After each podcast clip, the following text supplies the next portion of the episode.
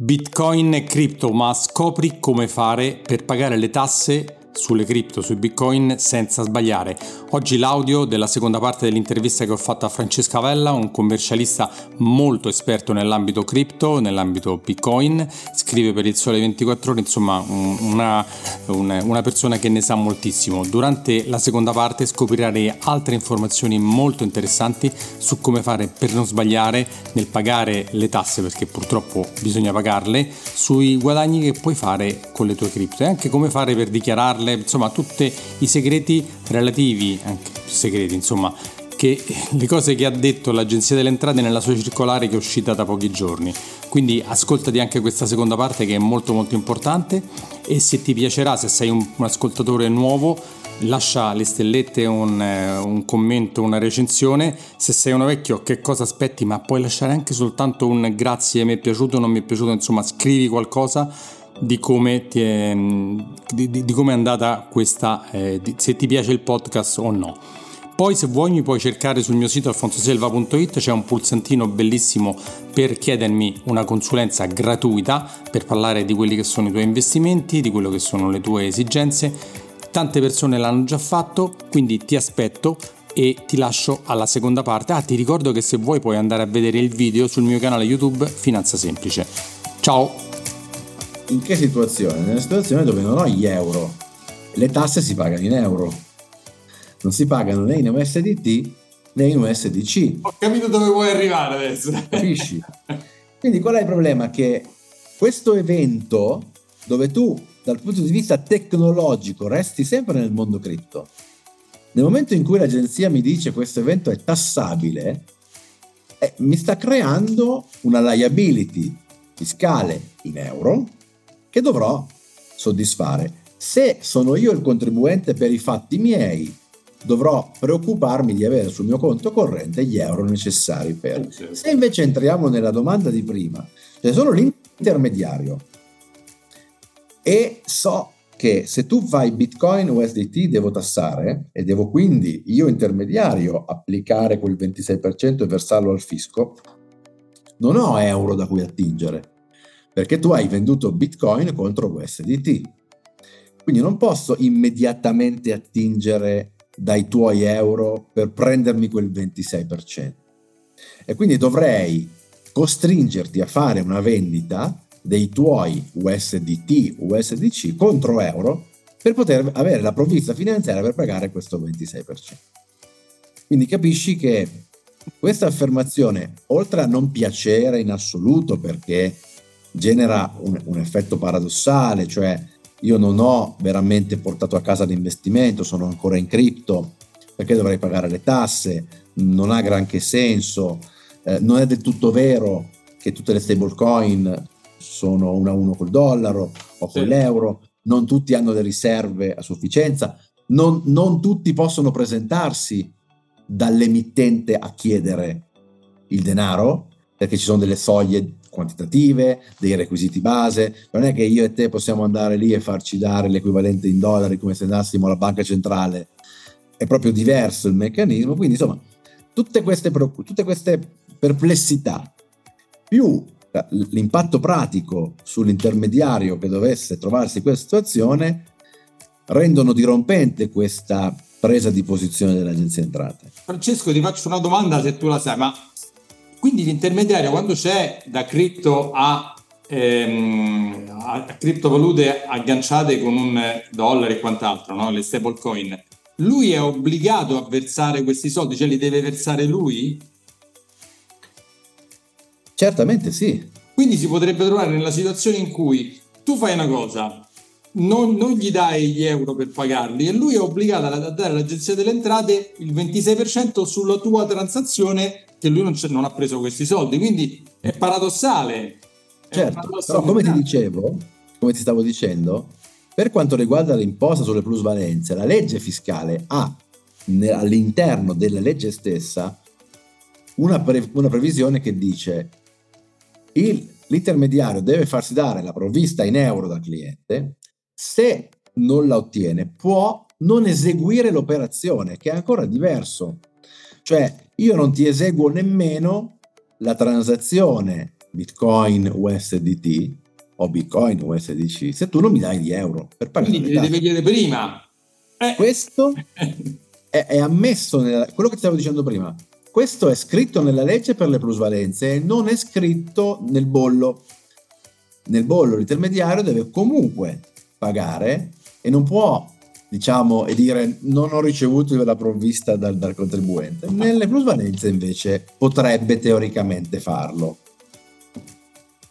E quindi, però, questo per dire che questa presa di posizione vedi, scontenta un po' tutti, sia l'investitore che ha, che ha l'exchange estero e quant'altro, sia l'intermediario italiano che vede nella, nella possibilità che questa norma ha previsto di applicare lui queste imposte sostitutive, una bella occasione per dire, bene, i clienti saranno invogliati a usare intermediari italiani, perché se usi un intermediario italiano tu non devi più preoccuparti delle tasse concettualmente.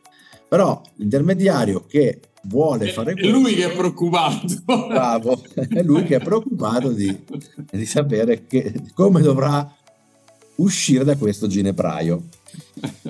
E infatti tutti gli intermediari cripto italiani, non sono tanti ma ci sono, sono sta cercando un po' di, di capire come dovranno eh, gestire questa cosa, se prestarsi a questa cosa, perché l'intermediario potrebbe teoricamente rifiutarsi di ricevere l'incarico di fare eh, da sostituto d'imposta sulle plusvalenze. Quello di cui non può rifiutarsi è l'imposta di bollo. Lì, e quindi già un primo clash lo stiamo vivendo lì, L'imposta di bollo inevitabile, obbligatoria, ti devi far dare i soldi dal cliente, devi trovare un sistema per farti ritare. Però diciamo, tant'è, questo abbiamo e, questa è la, è la legge. Eh, non sono son mica cose di poco conto queste che hai detto fino adesso, da questa circolare tanto attesa ma un po' incasinata su certe cose magari. Ma no, allora, io lo, lo, lo dico sempre, lo dico anche a te. La, la legge è un grande passo avanti, Preferisco una legge con qualche problema che l'assenza di legge. Eh certo, la circolare è un grandissimo passo avanti. Preferisco una circolare di 120 pagine con qualche problema che non avere nemmeno una circolare. Nel senso, sai, è una circolare di 120 pagine su un argomento nuovo, qualche, qualche mm, falla, qualche problemino, è, è, è un po' fisiologico che ci sia eh, mi sono trovato a, a, parlare con un giornalista che mi chiedeva ma allora possiamo dire che è risolto tutto? No, è risolto il 90% delle tematiche, sì. Peccato che a, alcune tematiche sono magari numericamente poche, ma hanno un peso specifico molto importante come questa. Però ho anche detto, pensare che una circolare possa risolvere tutti i problemi fiscali su una tematica nuova è un'illusione. Per me, che faccio questo nella vita, ti garantisco che non esiste mai una materia che è buona la prima, circolare, fine del problema, tutto risolto. Eh, uscirà una seconda circolare, una terza, usciranno altri interpelli, cioè è l'inizio. Abbiamo posto le basi per cominciare a ragionare su una materia che l'agenzia entrate palesemente ancora non domina. Parla di staking, senza parlare di altre 8, 9 tipologie di cose che si possono fare nelle cripto che loro non hanno neanche in nota. Non è una loro colpa, è un fenomeno nuovo, veramente molto molto eh, nuovo e che insomma, deve, deve essere un po' digerito dal sistema, non solo dal sistema finanziario come tu sai, ma anche dal sistema fiscale, anche dal sistema civile, eccetera, dal tema penale, cioè tutto il mondo sta affrontando questo tema. Però, ripeto, peso specifico di questa cosa piuttosto importante. Senti, mi viene in mente un'altra domanda, non so se esco fuori tema, ma non credo. Il discorso NFT c'è stato un anno, un anno e mezzo fa, sono diciamo esplosi, sembrava che tutti diventassero ricchi di NFT, le board apes, eh, valori incredibili, eh. poi si è sgonfiato tutto ci sarà ancora qualche cosa degli NFT. La legge ha regolato anche il discorso degli NFT, cioè i non fungible tokens, come li tratta? La legge lo ha regolato, assolutamente sì, li tratta come una componente di questo basket che ti ho detto, cioè okay. sono sempre criptoattività, quindi finiscono sempre in quel grande calderone. Però dice l'agenzia entrate, guarda che quando tu scambi una criptovaluta, Bitcoin, Ethereum, con un N- contro un NFT, quello scambio è tassabile. Ah, cioè, okay. Cioè l'agenzia ha detto uno scambio tra una criptovaluta e un NFT e viceversa non è fiscalmente neutrale. Non, sono, non hanno uguali caratteristiche e funzioni, sono diversi ontologicamente e quindi quello scambio è tassato, però restiamo sempre nel perimetro delle criptoattività di quel basket autonomo. Si possono sempre compensare quindi? Si possono sempre compensare, okay. assolutamente. Vabbè. Però genera invece una, una, una plusvalenza se c'è una plusvalenza. Quindi non è da cripto a cripto, ma è da cripto a NFT. Assolutamente sì. Se tu, per esempio, dovessi comprare un NFT pagando un Ethereum oggi e fra due anni dovessi rivendere quello stesso NFT incassando 10 Ethereum, quella rivendita fatta fra due anni sarebbe tassata, quindi l'eventuale guadagno sarebbe tassato in quel momento, anche se tu quindi ottieni Ethereum, quindi resti ancora nel mondo cripto, ma i due token, il token criptovaluta e il token NFT, non hanno uguali caratteristiche e funzioni, dice l'agenzia entrate, quindi quel movimento all'interno del basket criptoattività è tassato. Naturalmente il tutto convertendo in euro. Cioè il mio guadagno non è 9 Ethereum, il mio guadagno è il controvalore in euro di quello che sto ottenendo in quel momento e quindi anche dell'apprezzamento del, dell'Ethereum se c'è stato. Caso, caso opposto, ho avuto un deprezzamento, avrò una minusvalenza perché venderò in perdita e quindi dovrò conteggiarla, metterla all'interno di questo basket e compensarla, come dicevi tu, magari con altri guadagni, eccetera, eccetera. Senti, ci sono altre cose importanti che ha determinato questa circolare, eh, significative per gli investitori, per i risparmiatori, per chi si vuole approcciare a detenere cripto oppure ce l'ha già? Ma allora, ci sono tante, tante cose tecniche che secondo me, diciamo, l'investitore medio non è così interessato ad ascoltare, eh, che però fanno parte naturalmente di, di quella eh, fase analitica e tecnica di conteggio per arrivare a determinare correttamente le, le imposte. Ah già, ah, ecco, hai detto conteggio mi, mi hai fatto rimettere una domanda. Se io non sono un cassettista, cioè compro il bitcoin e me lo tengo per uno, due, tre anni, ma sono quello che voglio fare trading perché io so figo e io compro, vendo, so quello che fare, guadagno, cioè, quello che compra, vende, cioè come fa a, a dire alla fine quanto ha fatto, come l'ha fatto, perché se lo fai con le azioni la banca, no? La banca, l'azione, l'obbligazione, con i fondi, la banca ha un report e vede tutto quanto fa, tiene i conti e ti dice guarda, hai fatto questo. Come fanno in questo caso con le cripto? Eh, allora, l'agenzia entrate non, non, dice moltissimo su questo, però di fatto prende quelle poche parti della legge che, a, alle quali può aggrapparsi per dire, primo, Mm, bisognerà guardare quella che è la reportistica fornita dall'exchange, che mm. per tua conoscenza nel 99% dei casi è un file Excel, e quindi con tutti i problemi che hanno i file Excel, come puoi ben immaginare. Eh, poi lo porta a te. Poi lo porta a te. No, ma non solo quello, sai, il problema, anzi, in, da, dal punto di vista della mh, mm, utilizzabilità molto meglio un file Excel, perché l'Excel può essere inserito dai, in, in, un software ed essere digerito più facilmente. Il problema è che il file Excel è modificabile. Ah, e, quindi, e quindi, sai, io sono molto preoccupato perché, eh, come dicevi tu, la banca ti fornisce un, un, un giustificativo su carta intestata, in formato PDF, cioè con una forma che oh, nulla, nulla, a questo mondo ormai è immodificabile con gli strumenti. Sì. Però sai, un conto è mettere mano a un PDF di una banca, un conto è mettere mano a un file Excel. Quindi, sai, d'altra parte noi riceviamo eh, noi stessi per tutti i clienti dei file Excel che ci vengono forniti dal cliente. Io non, non ho gli strumenti per sapere se lui ha fatto una modifica o meno, lo assumo per buono, lo do per buono. Non certo. ce l'ha nemmeno l'agenzia entrate all'atto pratico. Però diciamo, l'agenzia dice puoi prendere ciò che ti viene fornito dal, dal tuo exchange di riferimento e, e, su quello ti puoi basare. E, e, poi dice un'altra cosa che per un trader è molto mh, rilevante in realtà. Nella norma, per come è stata fatta, non è stato inserito un, un periodo, sai quelle, quelle frasi da quelle 7-8 parole che però eh, servono. Cambiano la vita. Inserito questo periodo e io diciamo ho sperato, ho auspicato che, che l'agenzia dicesse è un mero errore di coordinamento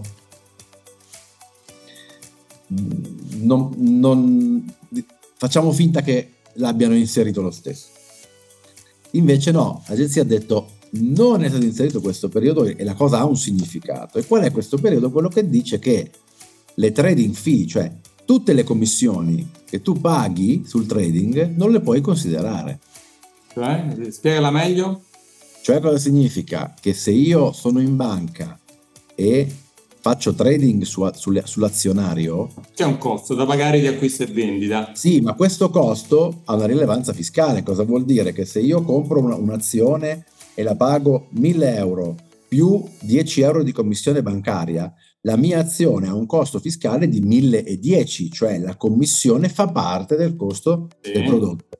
Quando vendo, stessa cosa, rivendo a 1300, ancora devo pagare una commissione, quella commissione mi riduce il mio guadagno, quindi io non, non, non sto facendo 1300 di incasso, ma 1300 meno una commissione, diciamo 1290. Quindi sai, quando faccio il conteggio della plusvalenza è tutto al netto delle commissioni.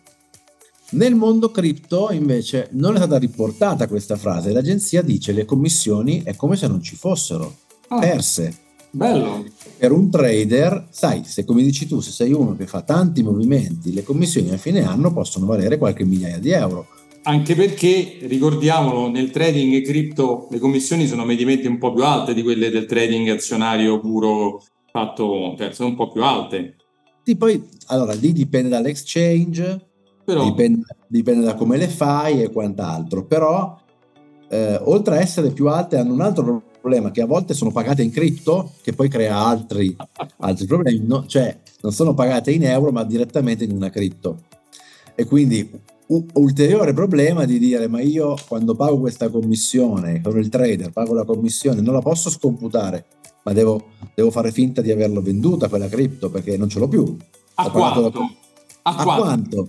e quindi, capisci? Diciamo, il trading porta con sé questo tipo di domande eh, e questa presa di posizione dell'agenzia entrate, secondo me, per un trader non è proprio una bellissima notizia. Mentre invece su un altro aspetto, che la norma si era completamente dimenticata, l'agenzia lo ha trattato come una svista. Vedi come a volte fa la differenza? Cioè, io speravo che dicessero è una svista alla prima e una svista alla seconda.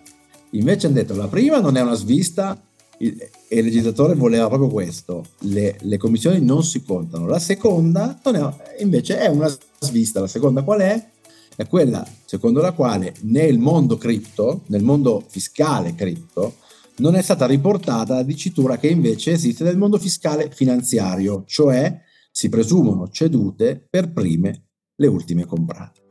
Il principio chiamato LIFO, last in, first out. out certo che è un principio cardine del sistema di calcolo perché se devo fare i conteggi devo sapere quale devo scaricare. Nel, nella cripto se lo sono dimenticato. Mm. l'agenzia ha detto ma no, me la svista, sì. si fa l'IFO.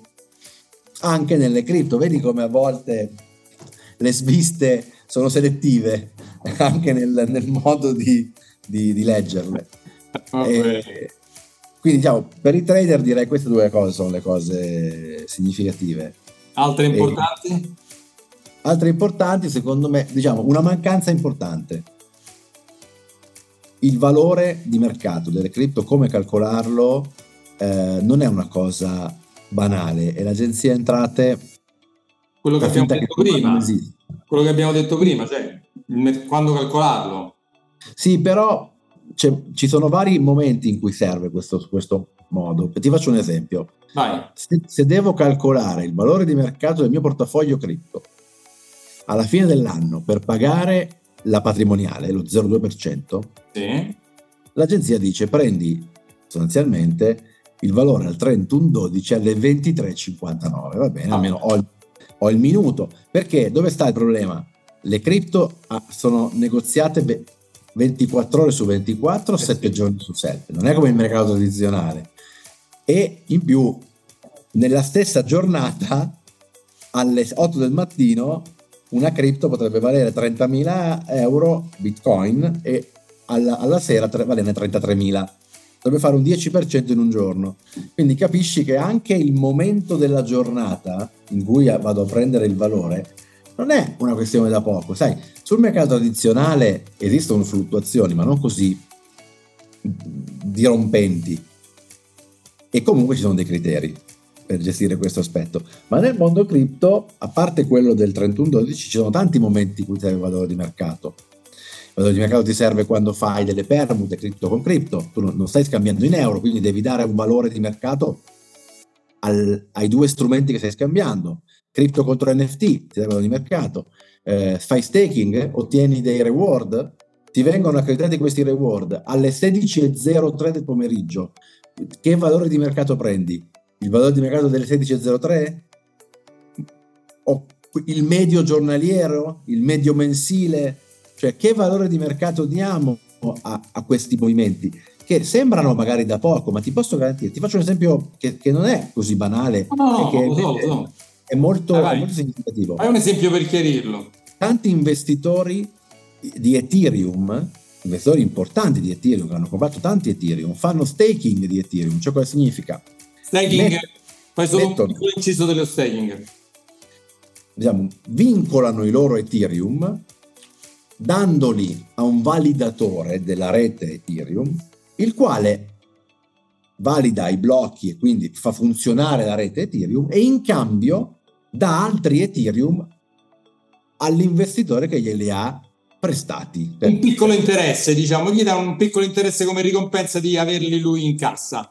Perfetto, però sai, devi, devi anche considerare che ci sono persone che magari ottengono oggi Ethereum, siamo su 2000 dollari, un Ethereum, ci sono, io ho clienti che ottengono un rendimento dallo staking di 5, 6, 10 Ethereum al giorno. Capisci bene che la dimensione di questa cosa non è del 2 euro, 3 euro, parliamo di migliaia di euro, dove sapere in quale momento devo prendere il cambio di mercato può valere tanti soldi di differenza. Tanti soldi su numeri importanti. Quindi questo chiarimento che sembra scontato, no? che l'agenzia dice prendi il valore di mercato come rilevabile dall'exchange, punto, come sì. se fosse... In realtà manca e, e, e io eh, l'avevo caldeggiato, considera che l'agenzia cosa ha fatto? Ha fatto una bozza di circolare che ha reso pubblica, ha chiesto eh, dei commenti. Io ho fatto i miei, come tanti altri, ce ne sono tantissimi, sono pubblici, sono disponibili in internet, e io tra le cose che avevo detto era questo, date un criterio sul valore di mercato, perché veramente poi tutti parliamo di massimi sistemi, il 26%, poi quando però devi fare i conteggi, devi concretamente fare il numero, eh, ti trovi sul, davanti alla, all'incertezza più, che ti sembra la più banale, cioè con che cambio converto questo, questo numero? Per non parlare del fatto che esistono cripto che non hanno nemmeno un cambio in euro, la maggior parte delle cripto hanno una conversione in dollaro, quindi dovresti fare cripto dollaro, dollaro, euro. Eh, qua, a quale va? Pure quello oscilla, non è mica sempre preciso. Esatto, alcune non hanno neanche il cambio in dollaro, alcune si convertono solo in bitcoin e poi da bitcoin dollaro, da dollaro, cioè capisci che quanti, quanti sfridi puoi creare dalla, dalla, conversione. Quindi insomma è un aspetto che secondo me era importante chiarire e invece era stato chiarito. Eh, poi diciamo la circolare per fortuna tocca tanti punti, tocca l'IVA, la disciplina dell'IVA, che è una disciplina che diciamo interessa meno gli investitori, tocca la disciplina dei neoresidenti, sai la famosa imposta di 100.000 euro per i, per i paperoni e dice il paperone che ha le, le, le, le cripto all'estero, su quelle cripto non è tassato perché ciò che all'estero è ricompreso in quei famosi 100.000 euro, mentre invece il paperone che le ha in Italia è tassato per quelle cripto, che comunque per gli investitori è, è un chiarimento inter- importante perché comunque alcuni investitori che magari tu stesso segui hanno tematiche di questo tipo. Eh, ce l'ho poi, qua, ce l'ho là, ce l'ho in Italia, ma sono residente all'aire, sto fuori, però poi sono mezzo italiano, ma ogni tanto ritorno, ho l'azienda qui, però lavoro là, cioè anche per dire è un casino. Esatto. Poi ha parlato di imposta di donazione e successione, meno male che ne ha parlato. Eh, e qui mi permetto di, un, di dare un messaggio importante a, a, a chi segue non bisogna fare l'errore di non dichiarare le cripto in fase di successione. Molti vedono la successione come un momento per dire va, vabbè, adesso ci sono queste cose, nessuno lo sa, le tengo nascoste, no? Oltre ad essere chiaramente un comportamento illecito, irregolare, perché vanno dichiarate, ma oltre a questo è importante dichiararle perché nel momento in cui l'agenzia entrate ha finalmente detto e ci voleva, guardate che le cripto vanno dichiarate nella dichiarazione di successione al loro valore di mercato che avevano al giorno della morte e anche lì mh, sarebbe interessante a quale minuto, perché poi anche lì ci sarebbe da farsi le domande, però a parte, a parte gli scherzi, ehm, quel valore in successione viene tassato come 4% di, di aliquota sui figli, la moglie, i redi, insomma i discendenti in linea retta, franchigia di un milione di euro. Altrimenti 6-8% come tu sai benissimo a seconda dei rapporti di parentela che ci sono. Cosa significa che tu nel momento in cui le metti in dichiarazione di successione magari paghi il 4% di imposta su quel valore, ma da quel momento in poi per te erede la cripto ha un valore fiscale pari a quello che hai indicato nella dichiarazione di successione. Quindi di fatto la successione può diventare un momento di rivalutazione delle cripto al 4% invece del 26%. Capisci bene che ci possono essere delle differenze non da poco in questa cosa, quindi secondo me anche questo aspetto nella pianificazione successoria eventuale può avere una sua, una sua rilevanza. Eh, altro, a parte cose, ripeto, troppo tecniche, secondo me quelle, non, quelle, le lasciamo a voi, a voi commercialisti, esatto. se no che, che, fate tutto il giorno? Stare sempre in vacanza, se no. Infatti eh. io mi, mi, annoio tutti i giorni, invece a novembre è un mese proprio leggero. Me lo immagino, me lo immagino se stato tutto il mese in vacanza, me lo immagino. Sì, sì, sì sono appena tornato, vedi sono abbronzato. Eh, si vede, si vede. Va bene, senti, eh, Francesco, io ti ringrazio tantissimo. Abbiamo dato una chiarita generale delle cose positive e negative, comunque da quello che hai detto emerge che comunque la legge c'è, meno male che regola 80-90% delle cose in un certo modo, dà un quadro, metteranno a posto, speriamo al più presto, con, con gli interpelli, tutte le cose che fate voi, quindi, e poi usciranno delle problematiche e se le affronteranno volta per volta, no? Speriamo che metteranno a certo. posto queste cose che abbiamo detto, però già una legge c'è, quindi aspettiamo che anche gli intermediari finanziari, banche e quant'altro entrino dentro e quindi anche loro contribuiscono a regolare e a, dare certo. e che questa cosa eviterà lo dico ai casini chi, chi, si lamenta della legge? Pensate a tutti i casini che hanno combinato FTX e altri eh, che non c'era niente non c'era niente nessuna regola di nulla quindi poteva fare chiunque qualsiasi cosa.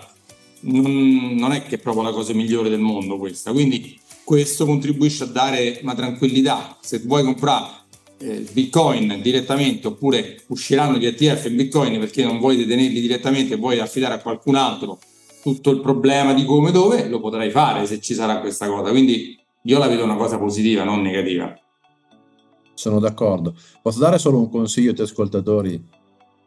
Non affidatevi al primo che passa per comprare cripto. Le cripto sono, restano tuttora un, uno strumento di nicchia e, e comunque delicato da toccare, non, non, solo per i rischi connessi che hanno, è innegabile, eh, hanno una volatilità che deve essere affrontata con consapevolezza finanziaria. Ma oltre a questo ci sono tante persone che dietro la parola cripto poi nascondono delle truffe. Quindi la truffa non è la cripto, la cripto è lo specchio per le allodole per fare truffe di altro tipo. Quindi attenzione ad affidarsi al broker estero, straniero, pinco pallino di turno, perché noi stessi come studio stiamo seguendo già casi di truffe dove le cripto non c'entrano niente se non per il fatto che vengono usate come strumento per attirare l'attenzione del, del soggetto che dà soldi a broker stranieri non meglio identificati, quali poi scompaiono col denaro. Quindi attenzione alla volatilità delle cripto, sicuramente, ma anche a chi, ti, a chi vi propone le cripto. Se, se, qualcuno deve fare un investimento cripto, deve farlo parlando con persone qualificate come sei tu e altre persone che fanno questo veramente nel mondo cripto. anche al, alcuni tuoi ospiti sono stati, quindi esatto. insomma, affidarsi a persone che sanno... È stato Young Platform, Chexic, insomma, quel, ce, non ce ne stanno 300 in Italia ce ne stanno qualcuno, sceglietelo bene, informatevi, guardate, chiedete, rompete le scatole, eh, quindi c'è anche andate, non va affidato al primo che capita perché non è la cripto che vi frega, è chi ve la propone in quel modo che vi frega, è diverso, cioè le, le fregature le hanno date con l'oro, con le, con le banconote, con, con, i tulipani, con, con, con le commodities, ti ricordi? Con le commodities l'oro in, in le, le, le, miniere in Africa, cioè, di tutto. Quindi esatto. fate la cortesia, so soldi lo stesso, non vi fidate dell'amico, del cugino, de... cioè vi prego, chiedete a me, chiedete a lui, cioè ci sono delle persone serie che vi dicono sì, puoi andare da questo, non, no, non andare da questo, sono anche degli intermediari internazionali che non so proprio così affidabili, adesso non facciamo il nome se no ci denunciano, però selezionateli bene, andatevi a leggere tutto quello che c'è scritto, non vi fidate del primo nome che trovate, mi raccomando. Chiedete, chiedete, chiedete, studiate, giusto? Assolutamente così. Poi avete fior di roba da, da leggervi di, di, Francesco che guide ne fa a svalangare, da sole 24 ore le sue guide ce ne sono tantissime. Colgo l'occasione per ricordarvi anche il mio piccolo libro da consulente finanziario che c'è una piccola parte in Bitcoin che prima o poi dovrò aggiornare perché ne sono successe tante quando è uscito. Quindi, se volete andare sul mio sito, ve lo scaricate e comprate i libri di Francesco, chiaramente. Senti, Francesco. Grazie molte dell'ospitalità, Alfonso, è stato un piacere. Grazie a te. Tanto ci sarà occasione di ritornare perché sei la terza, ma ci sarà anche la quarta, credo, perché tanto qua la, il settore le, è, esplosivo. Le tasse non passano mai di moda, purtroppo. no, no. no. Grazie ancora Francesco e buon lavoro. Poi metterò sotto tutti i riferimenti per trovare Francesco, lo stalkerate per tutte le vostre domande, non quelle, quelle finanziarie a me, quelle di tasse a lui, eh, mi raccomando. Eh. Va bene? Ciao Francesco, grazie. Ciao Alfonso, a presto. Se sei arrivato fin qui, i miei complimenti perché hai aumentato tantissimo la tua cultura finanziaria.